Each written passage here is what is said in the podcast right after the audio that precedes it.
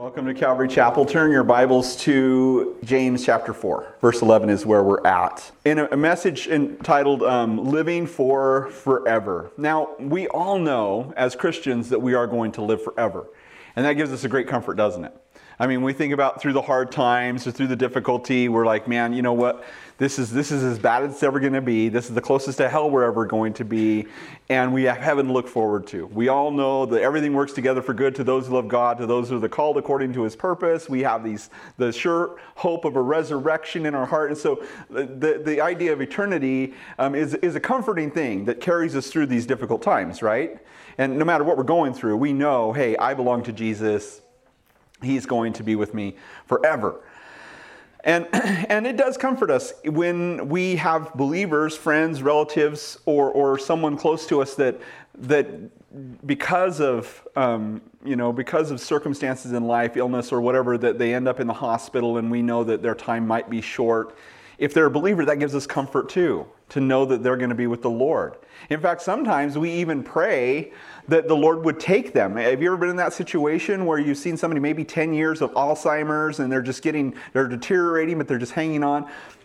And, and it's a blessing when they actually pass on if it's been a long thing like that. You know, that can be a, that can be a thing. but what I wanted to talk about today is something very different. It's not living forever, but living for forever.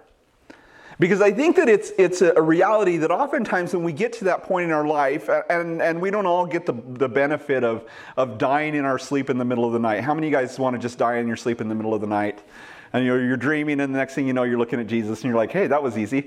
Um, you know, that would be great. But, but not all of us get the benefit of that, and sometimes we will convalesce. Sometimes we will get a diagnosis and find ourselves in a hospital for a week or a month or a year um, before we go. And, and, and heaven forbid we find ourselves in that place, and we're like, what did I do with my life? Or, or, to think to have the regret of, of, man, I didn't spend my life the way that I thought that I'd have more time. I didn't spend my life the way that I wanted to. This became a huge reality for a young man about 30 years old. He was in Forbes magazine, an up and coming star in the financial community, and, and, and, and was making millions and was on par to make multiple hundreds of millions of dollars for himself. And he was a Christian, but he found out he had brain cancer, excuse me, which landed him in the hospital, and, and ultimately gave him just weeks to live, inoperable, just weeks to live. And his friend was next to him in bed, and he's like, Man, it's just so sad. You had so much potential, man. You were a rising star. And, and this is what he said to his friend He said, I wasted my life. He says, All that, none of that money, none of that success, none of that matters because I didn't do anything for Jesus. And he says, I, I always thought I would have more time to do that. Now, I, and maybe that's maybe that's being dramatic, and I'm sure to him that was a huge reality. You know, he was a believer, so praise the Lord, he was going to go be with the Lord. But do we want to be in that place where we find ourselves questioning what my existence was all about? I think sometimes we do find ourselves doing that when, when something radical happens in our lives. You know, the loss of somebody close to you or, or a medical diagnosis or something like that kind of shocks us away from the, the day-to-day and all the things that we've been living for and makes us realize, wait a minute, eternity is a lot longer than just this moment we have here. And maybe there is something, maybe there is something that I should live my life for beyond just what's here and now. Maybe I do want to live my life in the light of eternity. James, in this book, has given us a lot. James just gives us strong medicine. He gives us literally the unfiltered word of God, doesn't he? I mean, he just kind of dumps it on us and just like, ah, ow! And he's like, it's okay, it will stop hurting in a minute. You know, he just he, he doesn't he just rips the band-aid off, he just tells it like it is, and and, and that's refreshing to us. Um, but but he gives us some amazing clarity on this subject. Because I, I think we all have houses and jobs and bank accounts and cars and even some toys. And that can be okay but in some circumstances, it, it isn't okay. And, and James kind of he pulls he pulls back the layers and kind of shows us what what um, we're really doing, and, and are we living for eternity or are we just living for what's temporal? And so, if you'll stand with me, James chapter four. James chapter four. James by the Spirit of God says, verse 11, Do not speak evil of one another, brethren. He who speaks evil of a brother and judges his brother speaks evil of the law and judges the law. But if you judge the law, you are not a doer of the law, but a judge. There is one lawgiver who is able to save and to destroy. Who are you to judge another? Come now, you who say, Today or tomorrow we will go to such and such a city and spend a year there and buy and sell and make a profit. Whereas you do not know what will happen tomorrow. For what is your life? Is it even a vapor that appears for a little time and then vanishes away? Instead, you ought to say, If the Lord wills, we shall live and do this or that. But now you boast in your arrogance. All such boasting is evil. Therefore, to him who knows, or to him who knows to do good and does not do it, to him it is sin. Come now, you rich, weep and howl for your miseries that are coming upon you. Your riches are corrupted, and your garments are moth eaten.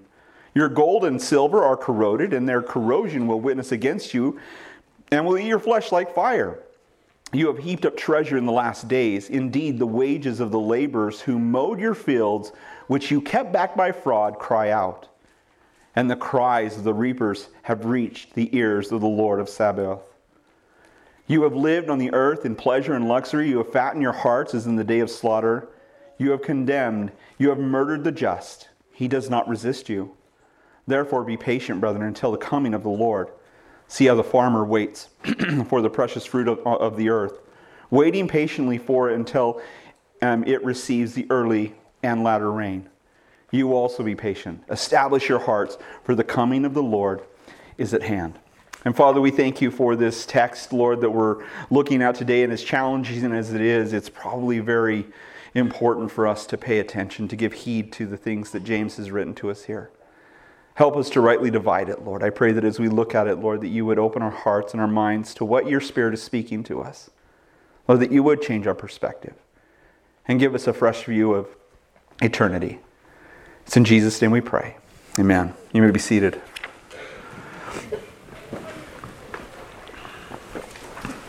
Last week, we talked about having a different perspective, uh, having God's perspective of life rather than our own. And, and this certainly is, is kind of along that same line.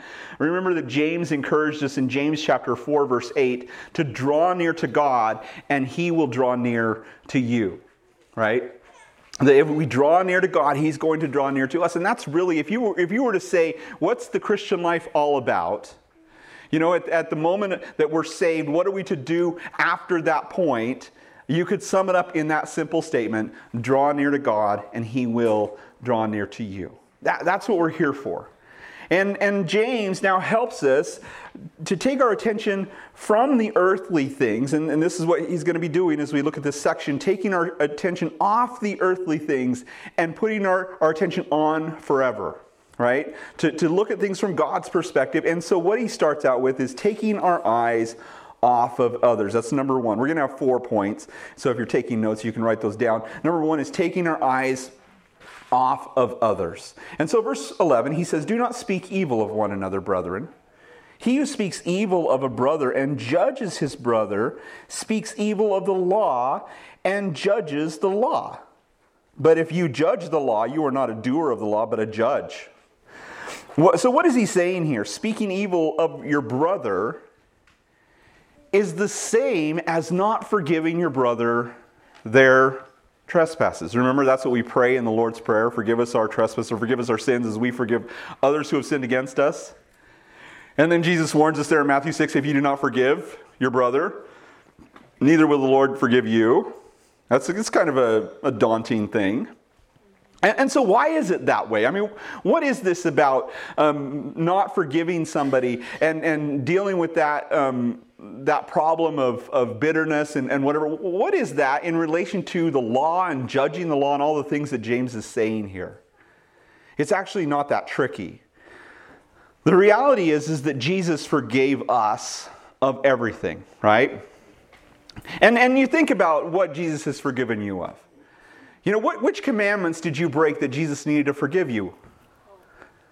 If you look at the Ten Commandments, the law, You know, that thou shalt have no other gods before me. Thou shalt not make any graven images. Thou shalt um, not take the Lord thy God's name in vain. Thou shalt honor the Sabbath day, keep it holy. Honor your mother and your father. You shall not steal. You shall not commit adultery. You shall not bear false witness. You shall not murder. And you shall not covet your neighbor's possessions. So you have 10 commandments. And out of those 10 commandments, which ones have you broken?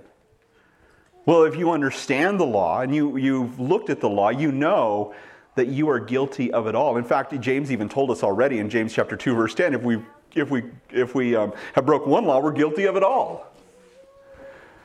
But if you look at what what the law is, and, and you look at it in, in light of Scripture, in light of what Jesus said about it, if you hate your brother, you're angry with your brother without cause, you're in danger of judgment, you're in danger of hellfire. That you realize that anger is, mur- is like murder, it's murder of the heart. That, that if I look upon a woman with lust, I've committed adultery. And we find ourselves guilty before the law of God. And so, who am I to judge another person when I myself stand guilty, stand condemned? And yet, what's more is if I myself stand guilty and condemned but have been forgiven everything. You know, I remember as a young man, I used to be offended a lot. I used to be offended when people took the Lord's name in vain, and I'd let them know about it. You know, I, I was, I was offended by a lot of things that people did, even though two years prior to that, I did all those things. Right? So it only took me two years from becoming a complete heathen to now I've been now I'm a complete hypocrite. Completely self-righteous. And I was I was at my um, at my wife's well, she wasn't my wife at the time. She was my girlfriend or my fiance. I was at her the place she was staying. She was staying with an older couple, and I was sitting in in her in the chair waiting for her. I, I didn't realize this was going to be a theme of our marriage that I'd be waiting for her. But um, I was waiting for her to get ready, and so I'm sitting there in this chair, and I was it was it was where Sam, the lady that she was living with, it was where she did her Bible study. And I looked over, and there was this little box sitting next to her chair, and I opened it up. And I noticed it was scriptures. those little cards with scripture on them in there. And I pulled out the first one, and this is what it, it said. It says, Psalm 119, 165, Great peace have they which love thy law, for nothing shall offend them. That's the New King James Version. But in, in the King James, it said, Nothing shall offend them. And I thought, well, I'm always offended.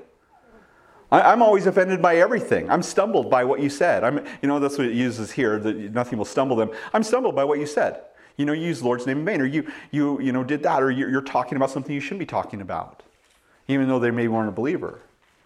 And, and I, I realized as I sat and pondered that verse wait a minute. If I know God's law and I know that I'm guilty of God's law, then who am I to stand in judgment over someone else who's broken God's law? Should I not rather have compassion on them? Should not realize that this is somebody who, who has been taken captive by the devil to do his will, as I had been, rather than being this judge? And so this is what James is talking about. He's saying, hey, you know, you, somebody who is under this, this same curse of the law, who's now been set free by this save, salvation, by the salvation of Jesus Christ, who are we to be judges over people? Now, this is kind of a, an interesting thing.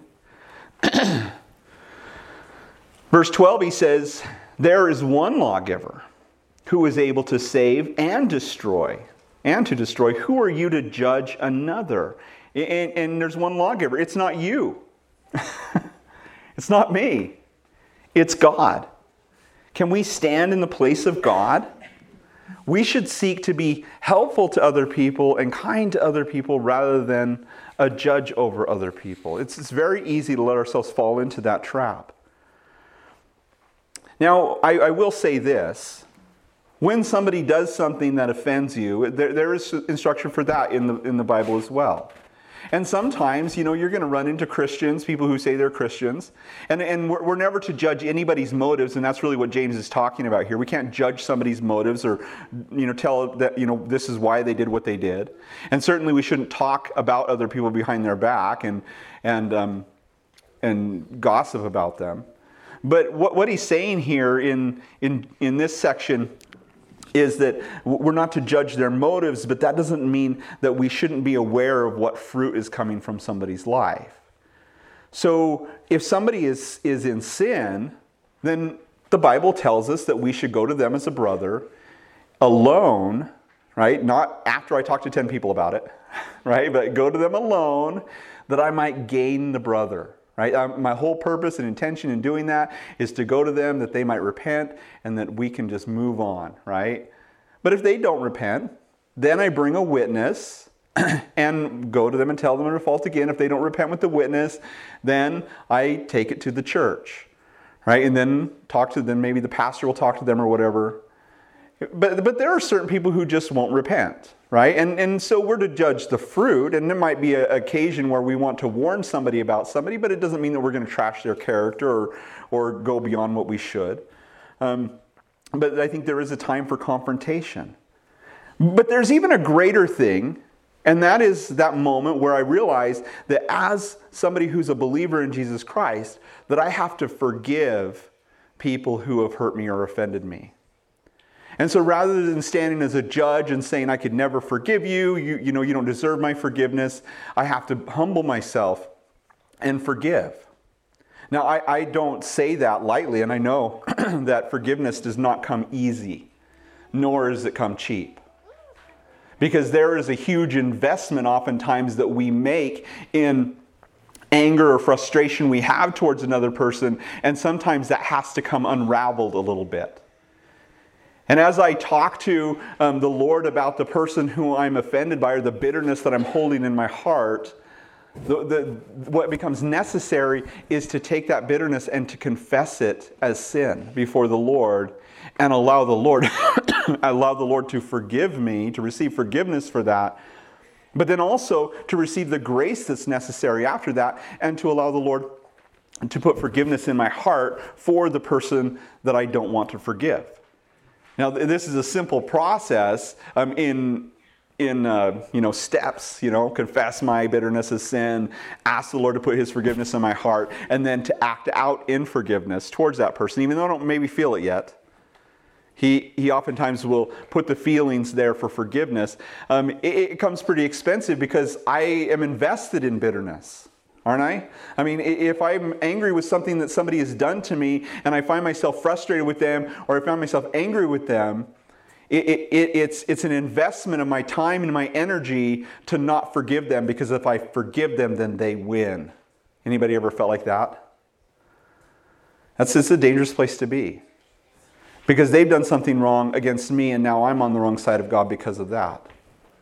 And so, how do I deal with that? Well, it's simple. I confess it as sin. I ask the Lord to put forgiveness in my heart for them. And when I do that, I'm set free. And that's not something that we expect, is it? We don't expect to be set free, but that's what happens. In fact, the reality is is by forgiving them, what ends up happening is now as I've forgiven them for what they've done to me, they no longer have any power over me. Because as long as I'm bitter, I'm drinking poison expecting the other person to die, right?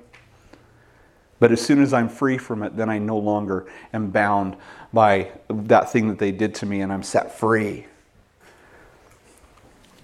And so, you know, it's important for us as, as we look at this to realize that Jesus has forgiven us all and He's even forgiven them and that He has forgiveness for them to put into our hearts. And, and that's just something that you have to you have to believe. You have to you have to receive it by faith as you confess your sin.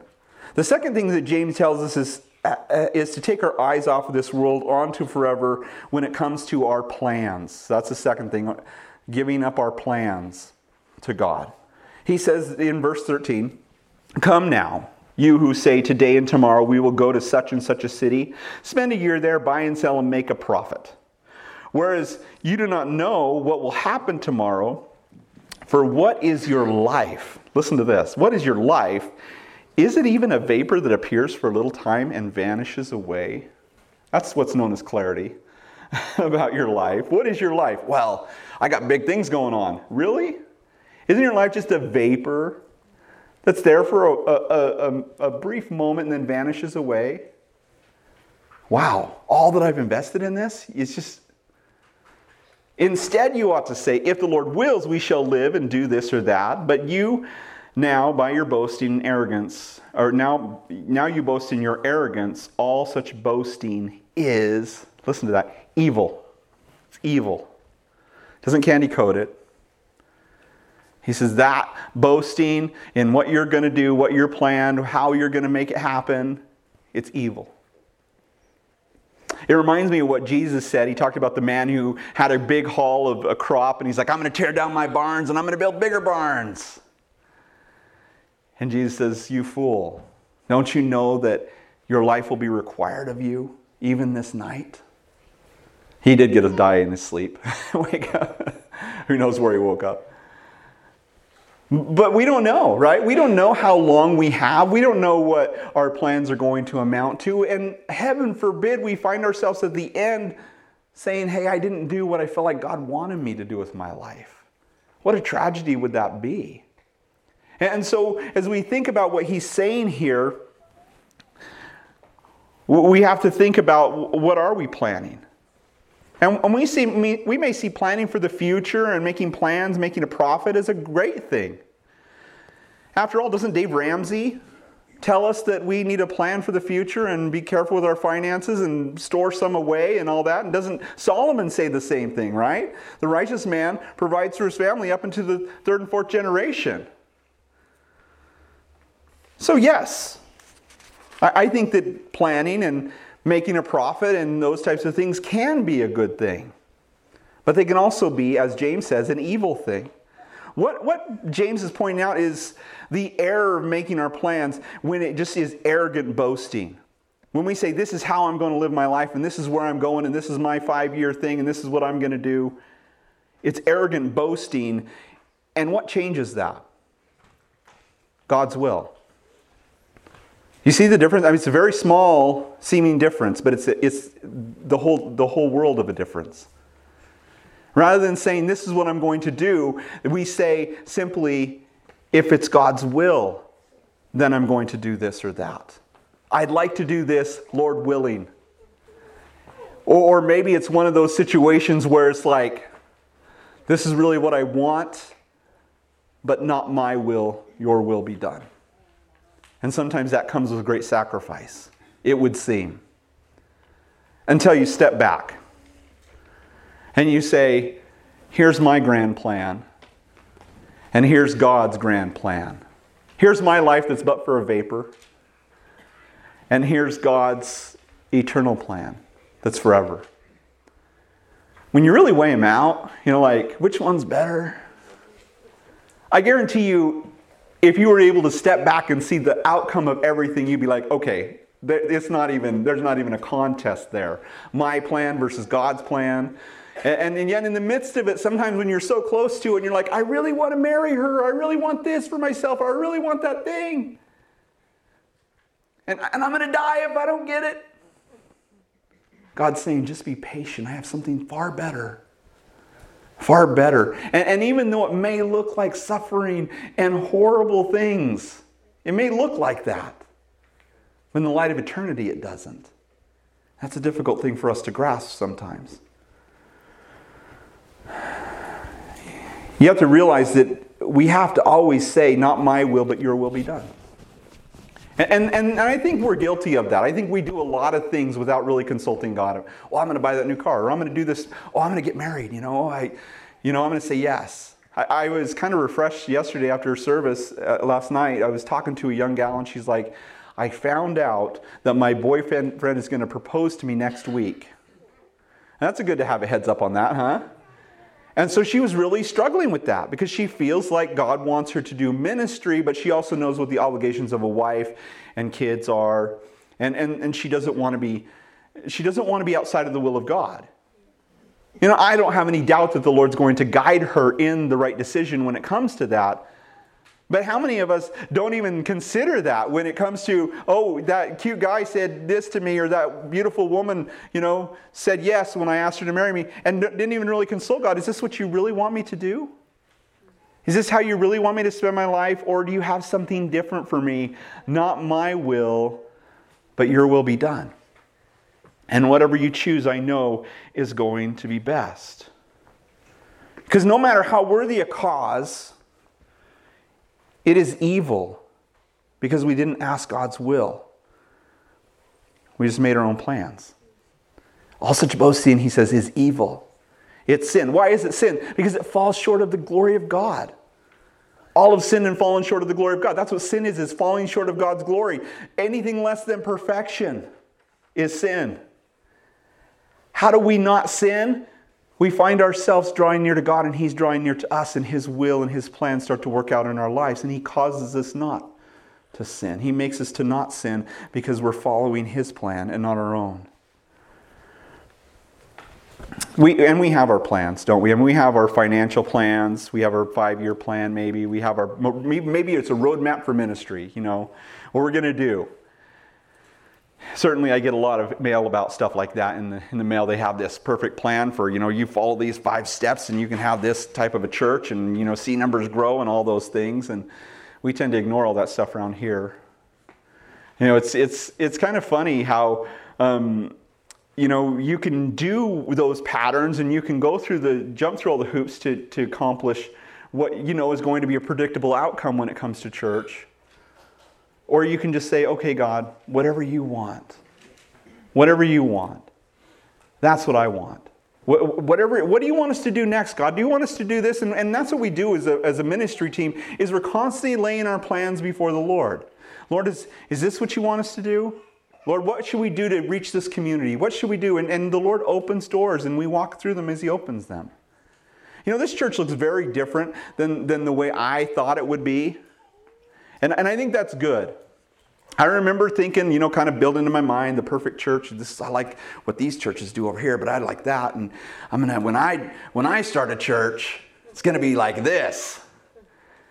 And, and, you know, as, as the Lord was drawing me closer to that time to start a church, I had 10 years to think about it because the Lord called me, told me I was to be a pastor, and He had 10 years of stuff to work out in me before I could even be ready. And, and, and as I'm waiting and ready and kind of making plans, you know, I, I was sitting in a, in a sermon one time, my pastor, he said, you know, this church isn't, isn't my church. It doesn't matter what we do. It's, it's what the Lord wants us to do, not what I want to do. And he says, we have a lot of ministries here that I would never do. And looking back at our church now, like we have a lot of ministries here that I would never start. I mean, think about the, the school, for instance. I would never start a school. There's no way. I would never want, I don't want anything to do with the school. And yet, as the Lord presented it, it was so Him.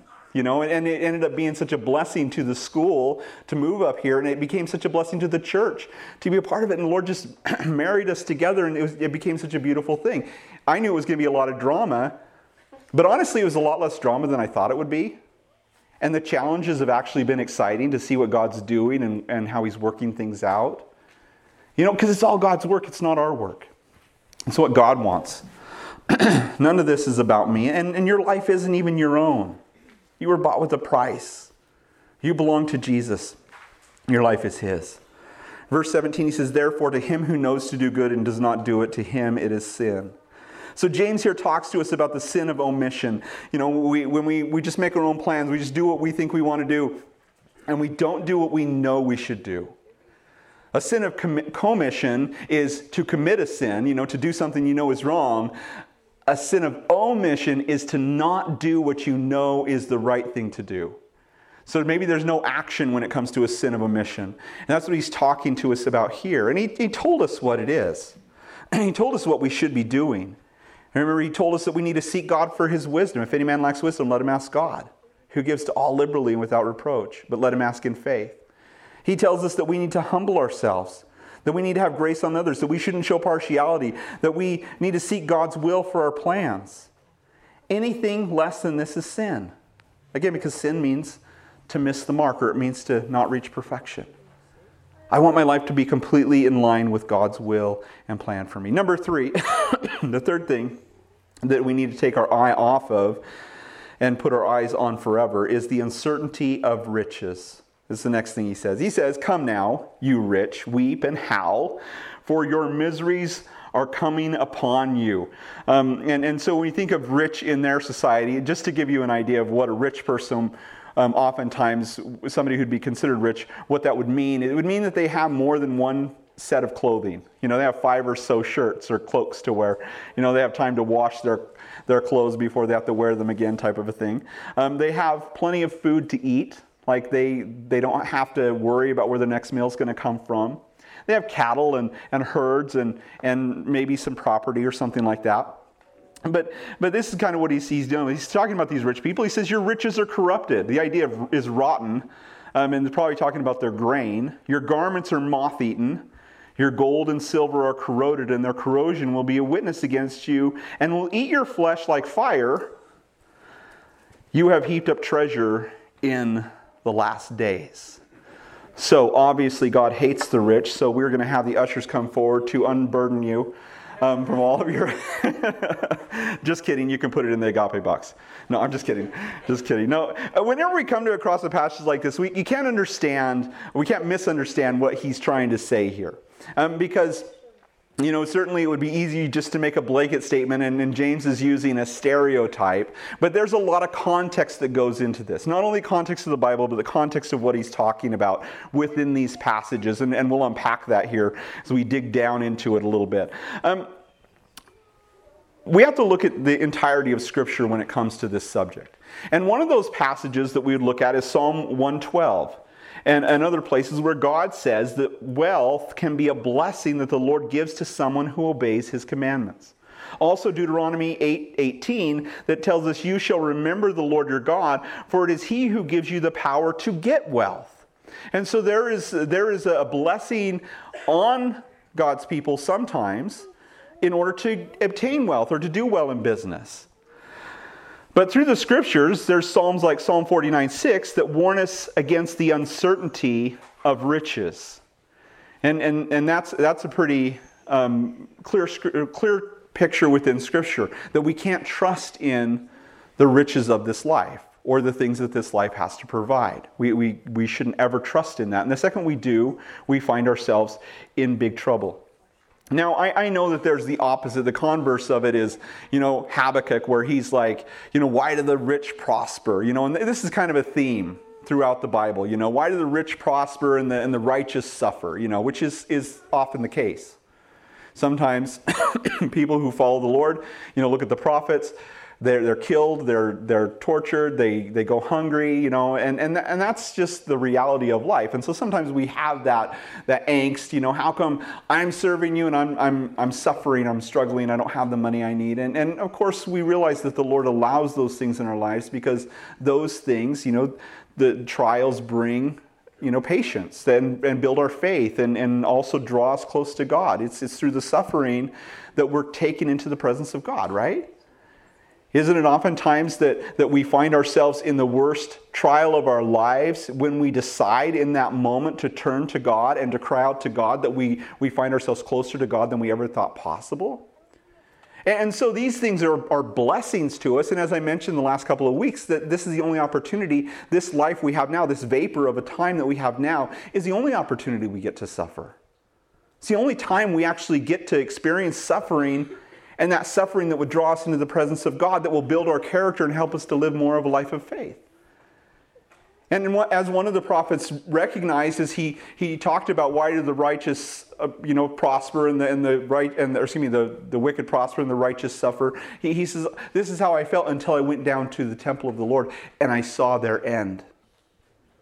Because again, this is the closest to heaven they're ever going to get. And this is the closest to hell we're ever going to get. You remember the rich young ruler, how hard for it is, is for those who have riches to enter the kingdom of God. This man came to Jesus and he said, Good teacher, what must I do to inherit the kingdom of God or inherit eternal life? And Jesus pointed out something right away that was pretty amazing. He said, Why do you call me good? There's only one good, that is God. What was Jesus saying? Are you, are you recognizing that I'm God? Is that what you're recognizing? Because nobody would argue that Jesus wasn't good, right?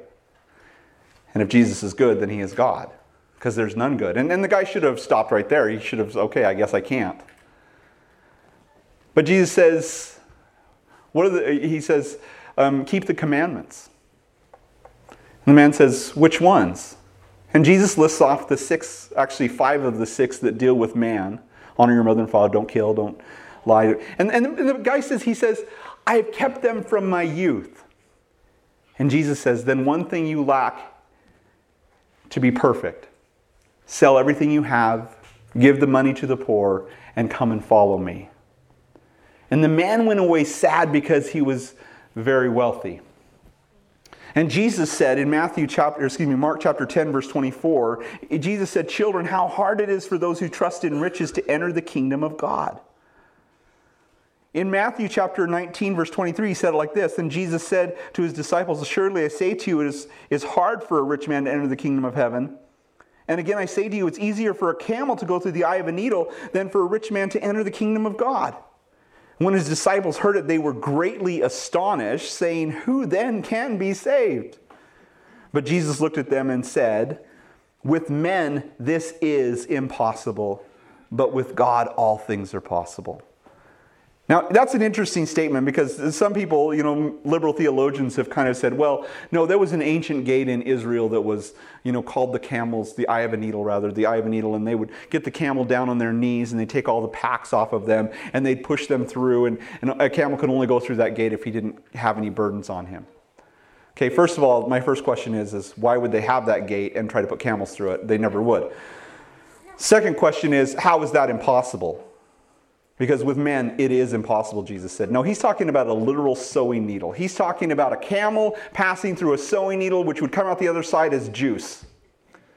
Camel juice, right?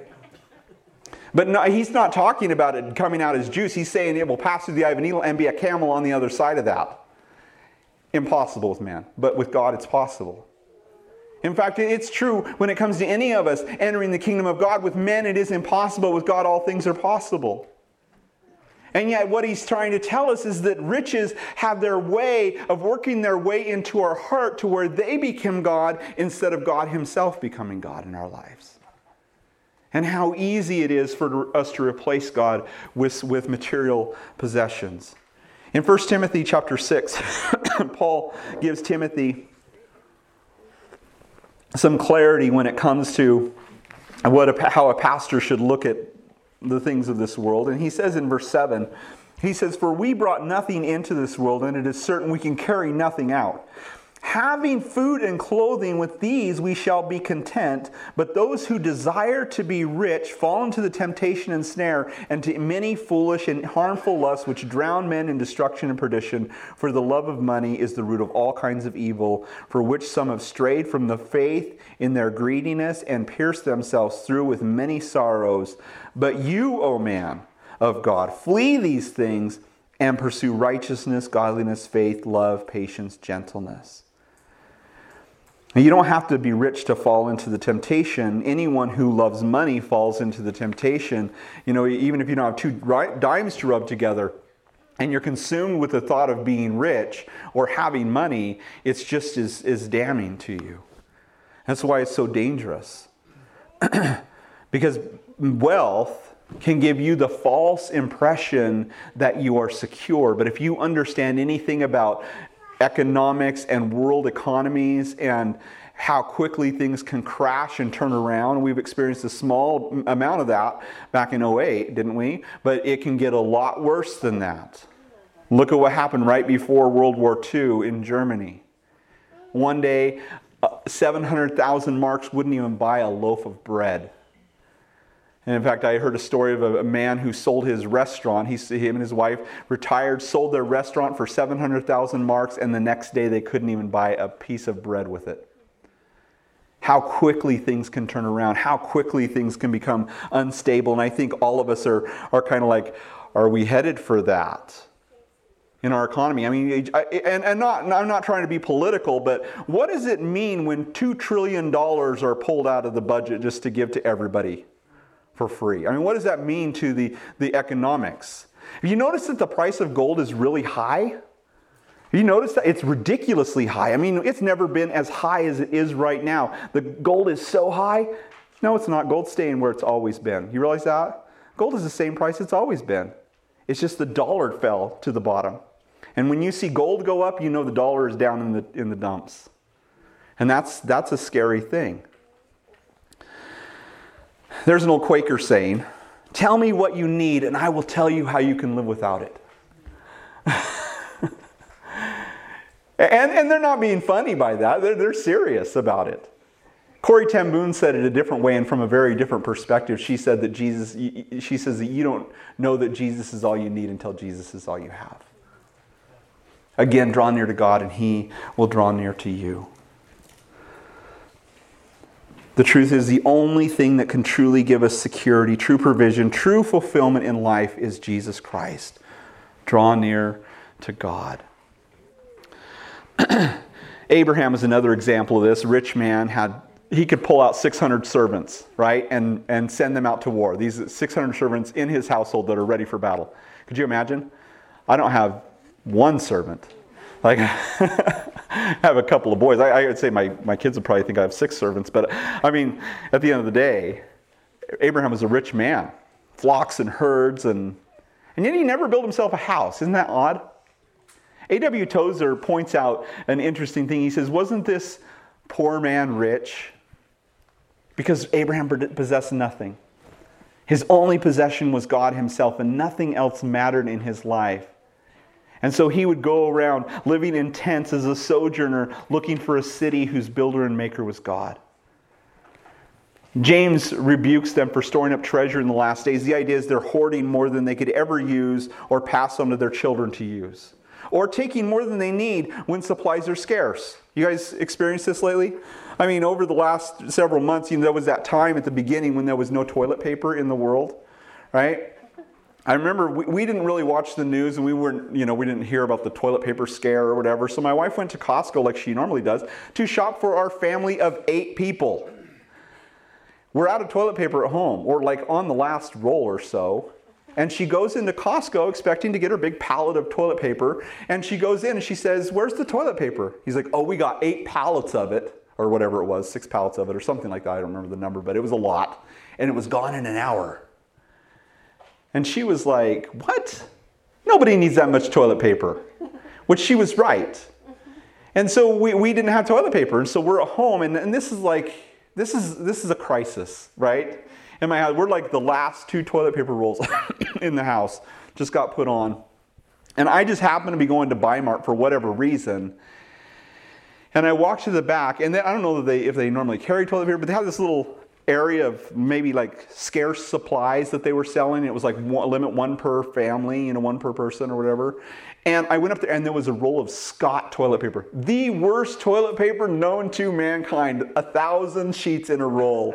It's like, it's like uh, sandpaper on a roll, you know, or like thinner than thin, you know, like whatever. But it was a blessing from the Lord. You know, I remember seeing that. I was like, oh, I can toilet paper. You know, I hadn't seen this in a while. We're out at home almost. And, and so I was, I was like, oh, this is amazing. Thank you, Lord, for this horrible toilet paper. So happy. And I was. And so we were able to take it home and take the roll, half roll off one thing and put it in the other bathroom so it won't run out there and, and stick it in. And, and, and we had toilet paper for a little while. But as that started to run out, you know, every time we went to the store, we're looking, it's gone. You know, I did go with a friend to his storage unit. No names. I'm not going to tell you who it was. Shame on them. But I went to their storage unit, and I like there was all this toilet paper in their storage unit. I was like, "What are you doing? You have three people in your family. Come on, you don't need that much toilet paper." Anyway, I, I went to that little pharmacy. They just opened up the pharmacy across from the, the elementary campus and I felt bad for them because they'd opened up, you know, right as COVID started, and I was like, oh man, those poor people. So I'm to go in there and buy something just to help them. And I went in there, and it was like there was this rainbow, ah, and a, uh, like a package of Charmin. I was like, Charmin. Are you kidding me? It's like the opposite end of the. I mean, the Lord provided the the sandpaper, but now He's provided Charmin. You know. Sometimes with the Lord we feast and sometimes we famine. But you know what? Blessed be the name of the Lord. It was like one of those miracle things. I felt like we were living hand to mouth or hand to something. And now I have a roll of a, a package, a whole package of Charmin. I could stock up my whole bathrooms with Charmin. He's saying don't hoard when it comes to those things. It shows a lack of trust in the Lord. You know, nobody ever, as has been said, probably I think attributed to Greg Laurie, but no, you never see a U-Haul behind a hearse. And when people go and rob graves of those Egyptians, there's treasure in them still. because thousands of years after they died, they didn't spend any of it or use any of the treasure that was in there. Now, we, we can try to store treasure. We can try to take treasure with us. You know, honestly, the only way to take treasure with heaven is to give it away to the Lord, right? but we can try to do it. There was a man who was on his deathbed, and he called in his doctor, his pastor, and his lawyer. And he said to them, You know, I'm going to die soon.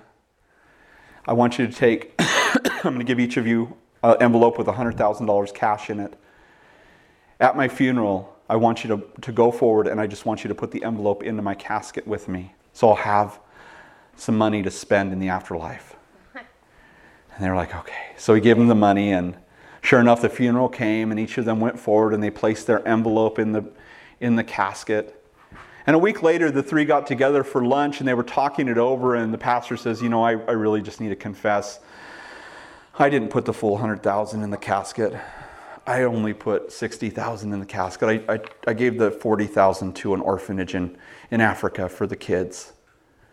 And the doctor looked down. He's like, you know, me too. He says, I actually took 50,000 of it and gave it to my research for cancer. The lawyer looked at the two men. He says, I'm disgusted with you both. I put a check for the full amount in that envelope and I put it in the casket. Verse 4, he says, Indeed, the wages of your laborers who mowed your fields, which you kept back by fraud, cry out to you, and the cries of the reapers have reached the ears, the ears of the Lord of Sabaoth. I'm not sure how to pronounce that, but you have lived in the earth in pleasure and luxury, and you have fattened your hearts as in the day of slaughter. So, living in a wealthy country and living in luxury as we do in our country, this should be a little concerning to us. So, what is he trying? What is he saying here?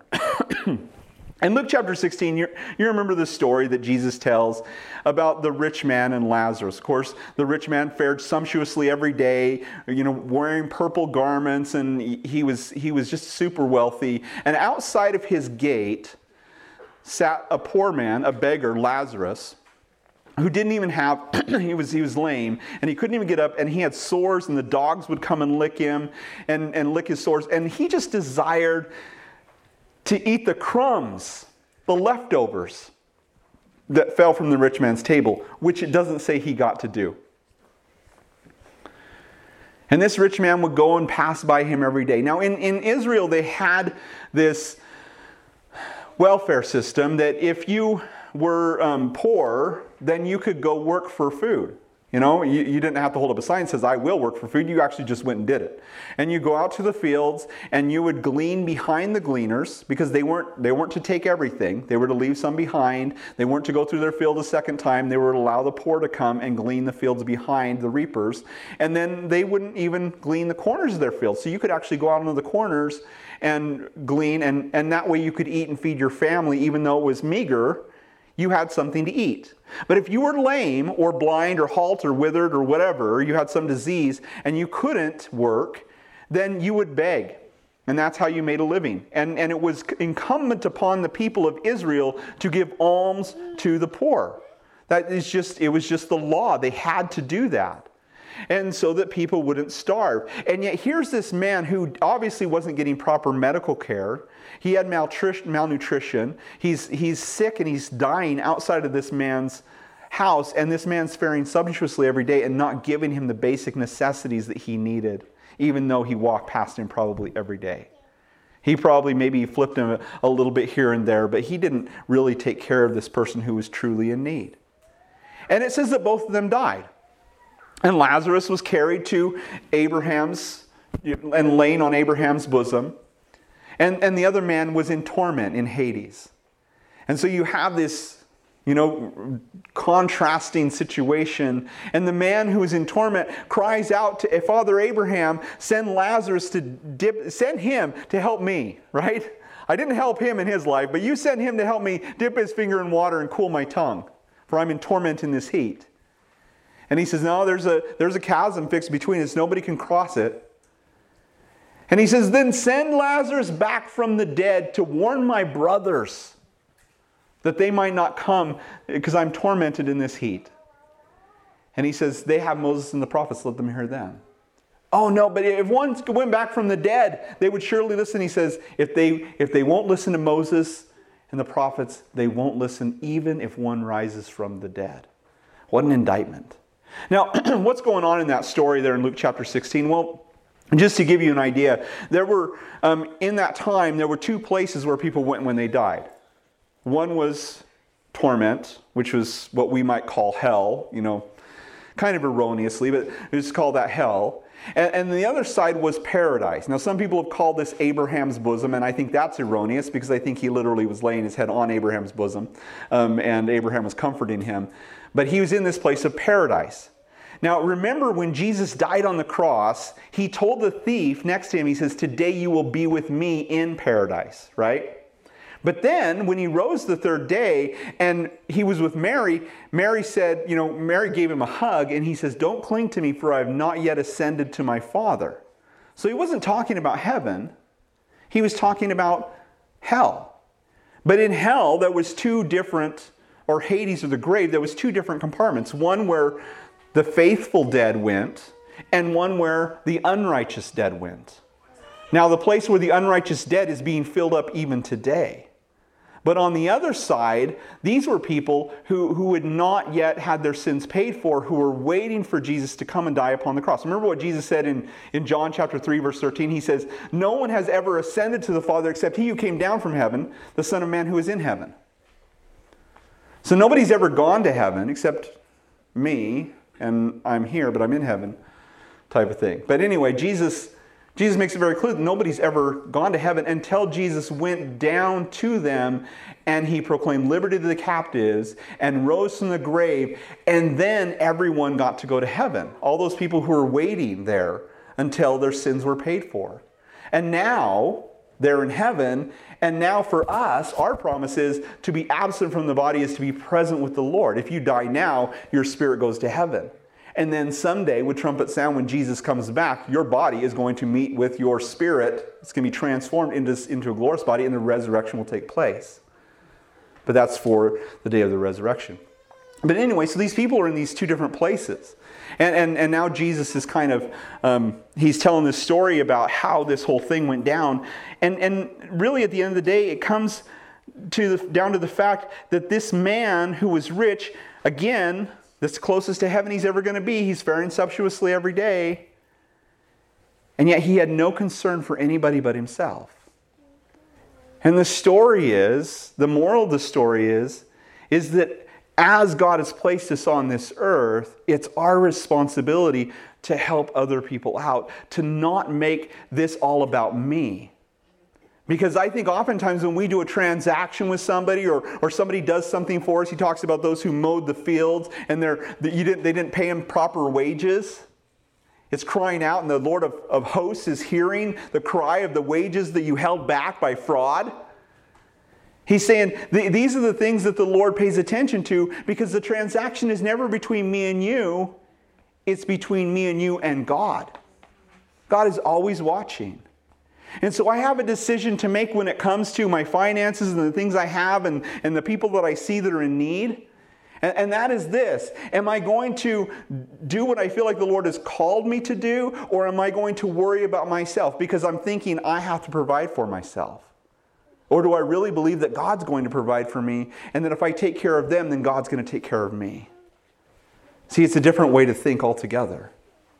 I, I love the book of Hudson Taylor's Spiritual Secret, where Hudson Taylor oftentimes would give away his last pound or his last shekel to, or whatever whatever measure of money they have there in England. But he gave his last amount of money to somebody, knowing that he, by virtue of that, had no money to, for food or no money for rent. And yet he would do it. And, and like always, because God is faithful, God would always provide what was needed for him.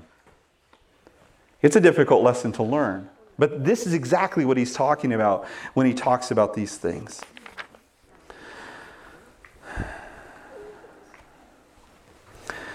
There was a long winded preacher who was asked to speak on fundraising for orphans. And um, the person who was organizing the event, he said, Pastor, I know you like to wax eloquently, but here's the thing the longer you speak, the tighter the purse strings tend to get. And so the pastor did some soul searching, and as he prepared his message, he kind of decided to go a different track, and he got up to the podium and, and he simply opened to Proverbs 28 27, and he, he said this He said, He who gives to the poor will not lack, but he who hides his eyes will have many curses. And then he looked at the attendance there at this fundraiser and he said, God has given you the terms. And then he said, You choose as the basket comes around what terms you want. Pretty simple. Now, you get the impression from the first half of the book of James that James is writing to folks who are suffering, right? Consider it pure joy when you face various trials, for the testing of your faith produces patience. You know, he talks about those who are rich who now are being displaced from their homes and how their miseries are going to come upon them, those the difficulty that they're going to face. And, and so you kind of get this idea that he's writing to these 12 tribes that are scattered, those who are scattered from Jerusalem because of persecution. But reading this, you kind of get a different impression, like he's talking to a whole different audience. So, what is it? Well, my, my thought is, is the way he's doing is he's writing to those who are scattered, but he's also writing to those within the church because, of course, Christians were all over the Roman Empire by that time. And wherever they would go, these, these Christians who are running for their lives and, and seeking refuge would find refuge amongst Christians who lived in different places around the Roman Empire. And what was happening, as often does happen, when somebody is in desperate need and you have something for them, you kind of are in, a, in a, a good place to take advantage of that person. Because if they're desperate, then you can get your, your fields mowed for half price than what you normally pay the regular person who mows them because these guys are desperate. And this is what was happening. And so James isn't just writing to those who were scattered abroad, but he's also writing to those whom they were scattered to. And he's saying, hey, you guys need to make sure that you're taking care of the people who are around you as well. In verse 6, he says, You have, um, you have condemned, you have murdered the just. And he uses the definite article, so he's, you could actually translate the just one. He does not resist you. So he reminds him of something very important. He, he's saying, you know, with all that you have and all that you are holding on to, you have to remember that it was the nation of Israel, it was the Jewish people who murdered who, who said, Crucify him, and murdered their Messiah. And you are, in a sense, guilty by association. Whether you were there chanting, Crucify him, crucify him, or if you were just one of those who would, would, would have been there. And yet, even though you were guilty, he still, once you came to him by faith, he still forgave all of your sins. He didn't resist you.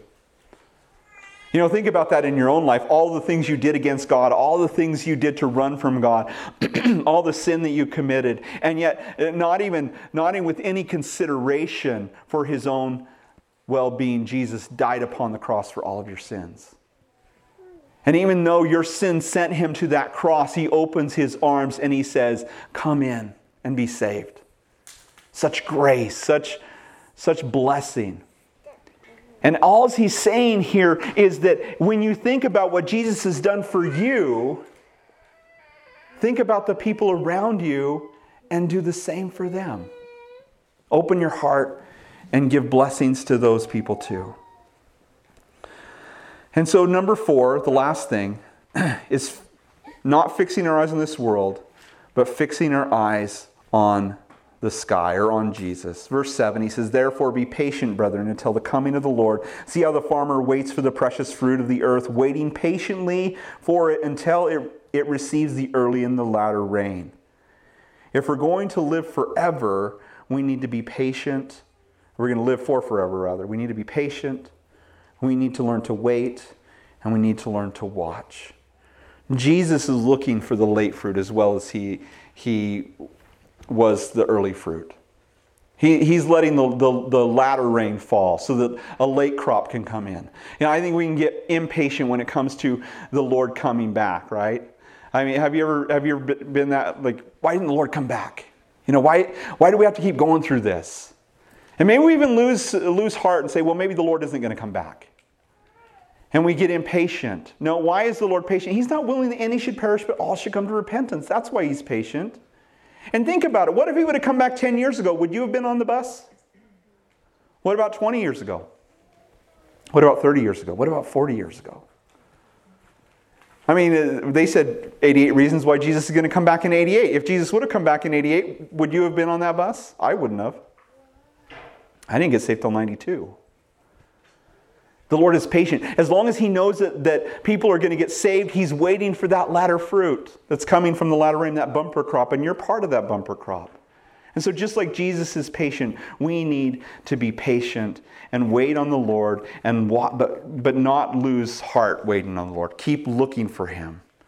If Jesus was going to come back tomorrow, I mean, would, if you knew that Jesus was going to come back in a week, would you live your life any differently? Or would you live your life the same way that you've been living it? That's a good question to ask. Verse 8 You also be patient, establish your hearts, for the Lord, for the coming of the Lord is at hand. So that there's going to be a day that Jesus is going to come back for his church. He's going to take he's going to come back for the church and he's going to bring judgment upon the earth.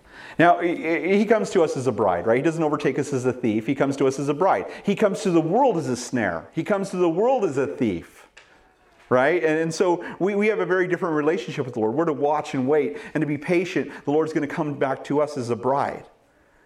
And, and the way I read my Bible, it's going to happen that there's going to be the rapture of the church. Seven years that God has promised to Israel in Daniel chapter 9 that He's going to fulfill His promises to Israel. The first half will be called the, the beginning of sorrows. The second half is the Jacob's trouble or, or the day of tribulation, the great tribulation. And, and he's going to fulfill his promise. And during that seven years, all of Israel will be saved. And then after that seven years, we're going to come back with him and he's going to establish his kingdom on the earth. He's going to bring the nations together as a shepherd separates the sheep from the goats. He's going to cast the goats in the lake of fire. And then those who are, are there that made it through the tribulation, that seven year period of hell on earth, they made it through, they're going to inherit the kingdom along with the Jews who got saved during, all, all of Israel will be saved during that time. And they will inherit the kingdom and repopulate the earth. And we, for a thousand years, will rule and reign with Christ. But then, after the thousand years is up, Satan will be released one more time and he will deceive the nations. Why?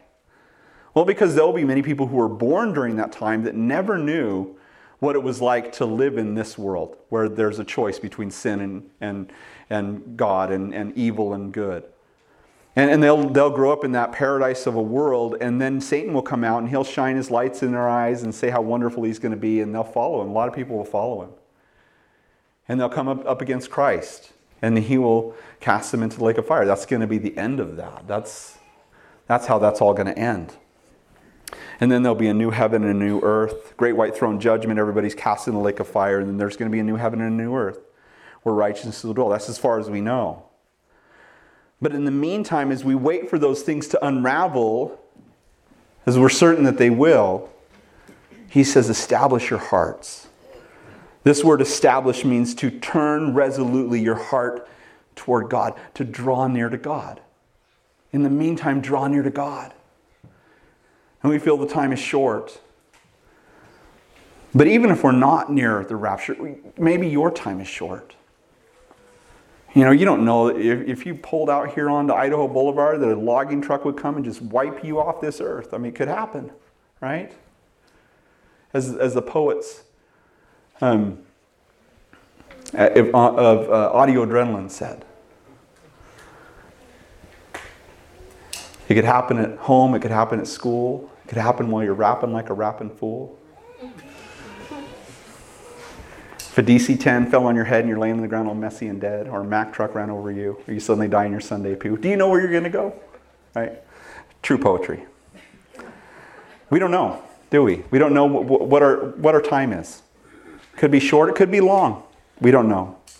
C.T. Studd used to say, and I'll close with this. He said, One life will soon be past. Only what's done for Christ will last. Amen. Let's pray. Father in heaven, we thank you for your word, Lord. It's, especially in a time like this, Lord, it's easy to, to wonder what's going to happen in our lives, in our country, in our world with so many things happening right now, Lord, no greater time to fix our gaze on you, Lord, to draw near to you. So grant us, Lord, repentance. Grant us um, a, a closeness to you, Lord, that you would draw us in, Lord. And that our hearts would, would be burning to draw near to you, Lord. And we know that you won't resist us, just as you say. Lord, it's our sin that put you on the cross, but you do not turn us away when we come to you by faith. And so we come to you now, Lord, asking for your grace, asking for the filling of your Holy Spirit, Lord, asking for a, a, renewed mind that has our, our hearts and our minds set on things above and not on things of this earth.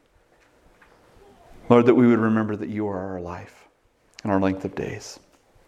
We not forget you. We love you and praise you. It's in Jesus' name we pray. Amen. Will you stand with me?